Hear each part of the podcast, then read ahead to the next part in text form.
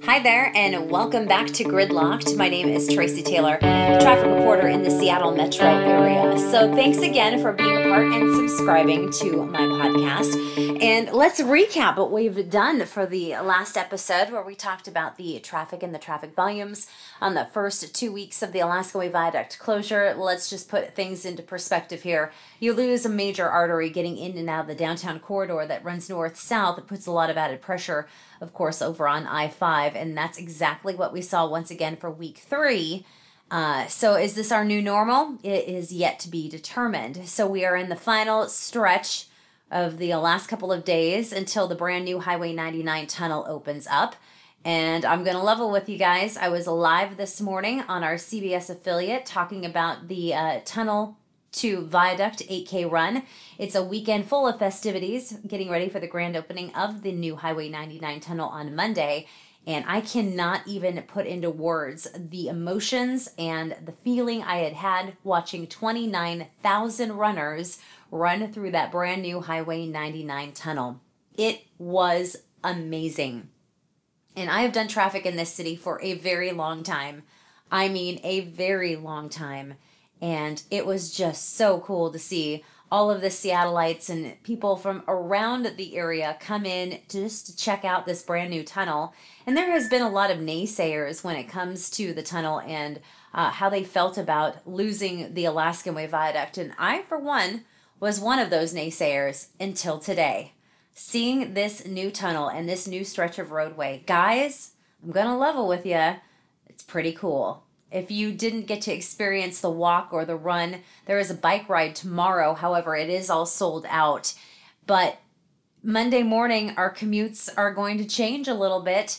Uh, we're going to see a lot of people want to test out this brand new tunnel. And that's exactly why we're going on at four a.m. over on Cairo seven. Uh, not only that, but we do have a threat of snow in our forecast as well. But this is going to change the landscape. This is going to change mobility, getting in and out of the downtown corridor. Now, is it going to be as easy as the Alaska Way Viaduct? No. I'm going to level with you here.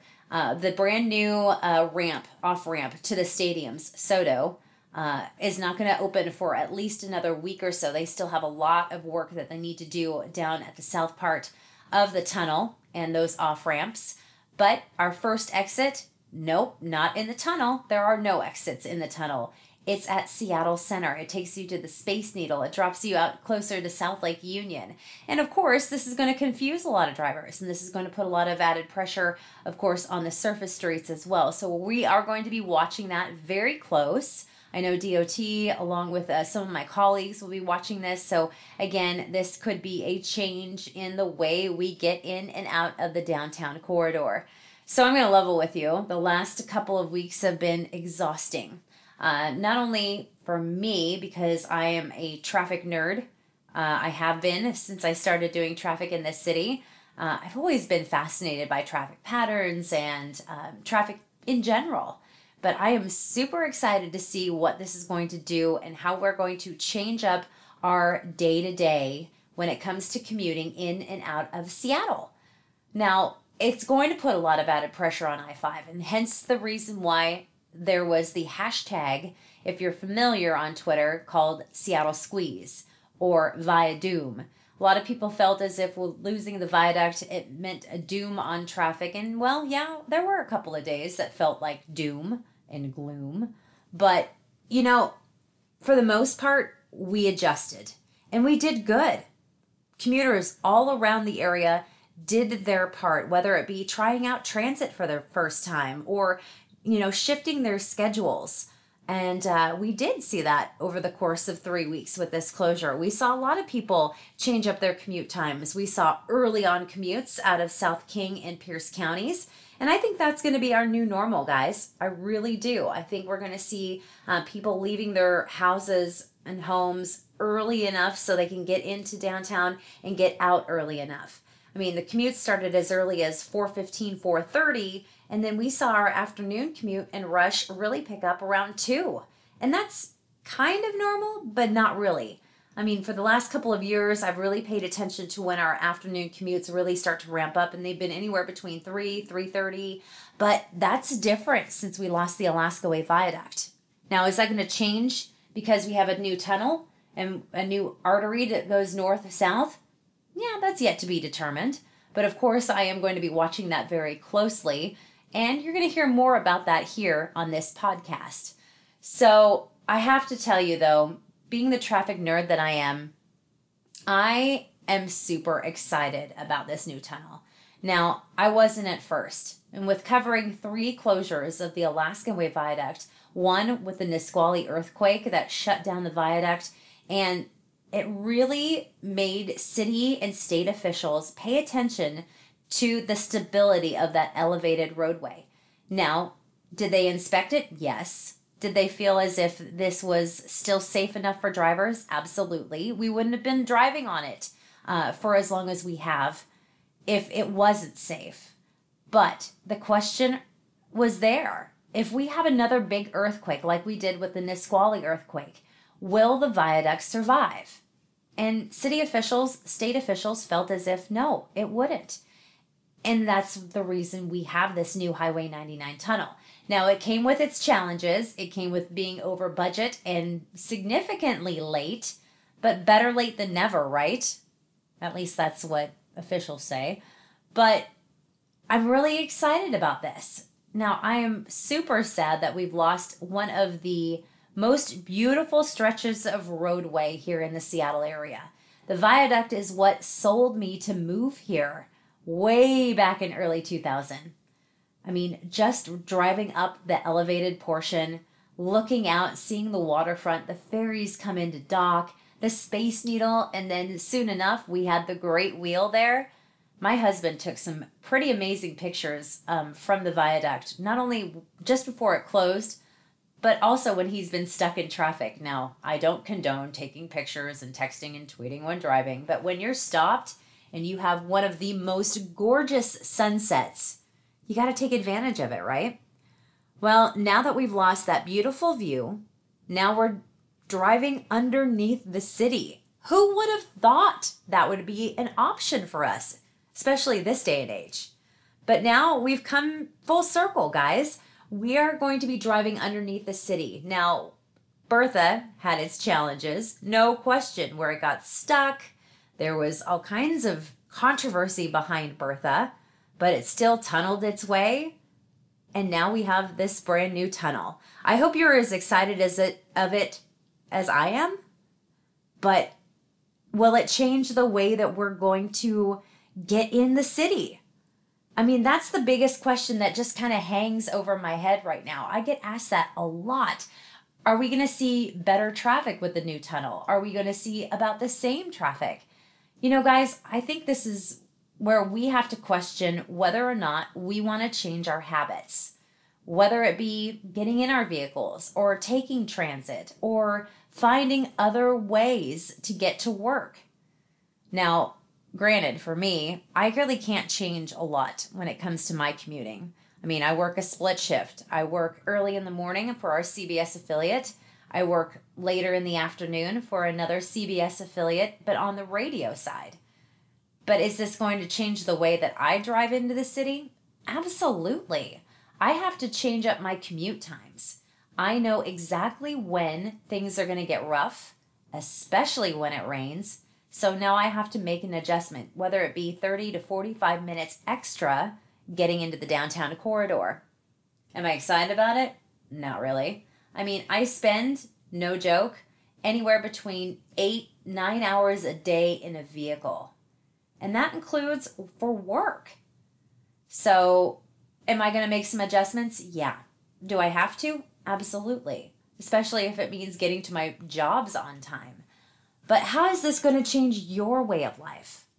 Is this going to force you to look into taking alternate ways to get into the city? Driving different roadways? Changing up the way that you commute? Maybe taking transit for the first time, if not forever? I know a lot of people tried the light rail during the closure, and they loved it, and it worked for them. What about taking the train? Sound Transit has the South Line or North Line Sounder trains, and they've been fantastic as well. I've had mixed reviews on all of my social platforms. on Twitter at Tracy T. Traffic. You can reach out to me there and talk a little bit about your commutes and what worked for you during this three-week closure. And tell me if you're going to drive the tunnel. I was so excited to be a part of Seattle history today, and I'm going to continue to wave that flag and be even more excited about this tunnel. Now, of course, it comes with its naysayers, and I'm willing to hear what you have to say, how you feel. So please reach out to me at any of my social platforms, and um, yeah, let's chat about it. Now, I have to talk about the um, tunnel run today. twenty-nine thousand people ran through that brand new tunnel, and I took a ton of pictures. And, of course, I did Facebook Live because that's what I do, uh, especially when I'm excited about something. And today I was genuinely excited. Guys, traffic is a passion of mine, and that's what's made my career. There's not one day that I dread going to work because I love what I do, and I love helping you get around the city. So again, reach out to me on my social platforms. I would love to talk about how you've changed your way of life, your commute times, or better yet, tell me if you've changed by taking transit and trying out light rail or taking the bus for the first time. I want to hear your stories because that's what keeps me going. So what am I going to do now that the tunnel is getting ready to open on Monday? Well, the question came up after we got back this morning saying, when are you going to rest? I don't do that very well. Uh, I am a research nerd, a traffic nerd. I love reading data, whether it be um, you know the latest uh, information that comes down from some of the apps, the traffic apps here in the city. Uh, I know I check out quite a bit of them to see if they're working efficiently and effectively for you. I test them out on a pretty regular basis. And do I have a few that I favor over others? Absolutely. Um, but are they always accurate? No, they're not always accurate. But it's something that we've become reliant upon, especially when it comes to commutes. And that's not just here in Seattle. That's everywhere. L A, D C, Dallas. I hear it from all kinds of uh, drivers and commuters and transit folk um, about how and what they use to get around. And uh, it's really interesting. And I'm so fascinated by this. So again, to circle back, do I ever rest? No, I won't rest. I won't rest knowing, or I'll rest knowing that I got you to and from where you need to be on time and efficiently. That's my job, and I take that very, very seriously. So in the meantime, what am I going to do leading up to Monday? Well, it's Saturday night. I'm here recording this podcast. Uh, I'm going to, of course, read up on some of my social platforms to see your pictures and, and uh, what you thought of today's festivities for the grand opening of the new tunnel on Monday. Uh, I'm going to make a peanut butter pie, and I'm going to relax and enjoy my family until Monday, and then all bets are off as we get back to the grind. So I hope you guys enjoyed this podcast. If you did, please subscribe, and um, coming up in the next episode, I'm going to have one of my friends on, and I got to tell you about my friend. I knew her, well, I should say, we met through social platforms, and we developed a circle of friends on social media, and we've all become a very close-knit group. But this one friend had become somebody that I leaned on for a very long time, and I still do on a, on a da- not a daily basis, but on, you know, from time to time. She is by far somebody that I've trusted and encased in my life. And I owe her a great deal of my success because she's the one that continued to push me and when she was dealing with her own battles. So we're going to talk to my friend Elaine, who not only um, maintained her daily life working, but she also battled a very hard battle for women, breast cancer. We're going to talk about her journey and we're going to talk about what she did now. She's cancer-free. So we're going to have her in our next episode. In the meantime, you guys, thank you again for being a part of this podcast. Yes, we are going to talk to my husband. He's going to be a part of this as well. But I really appreciate you and all of your support throughout all of these years. And thank you for being friends. That's the first and foremost, the most important thing to me is my friendships with you. So again, thanks again for listening. Subscribe, tell your friends about this podcast, and we'll see you next Saturday.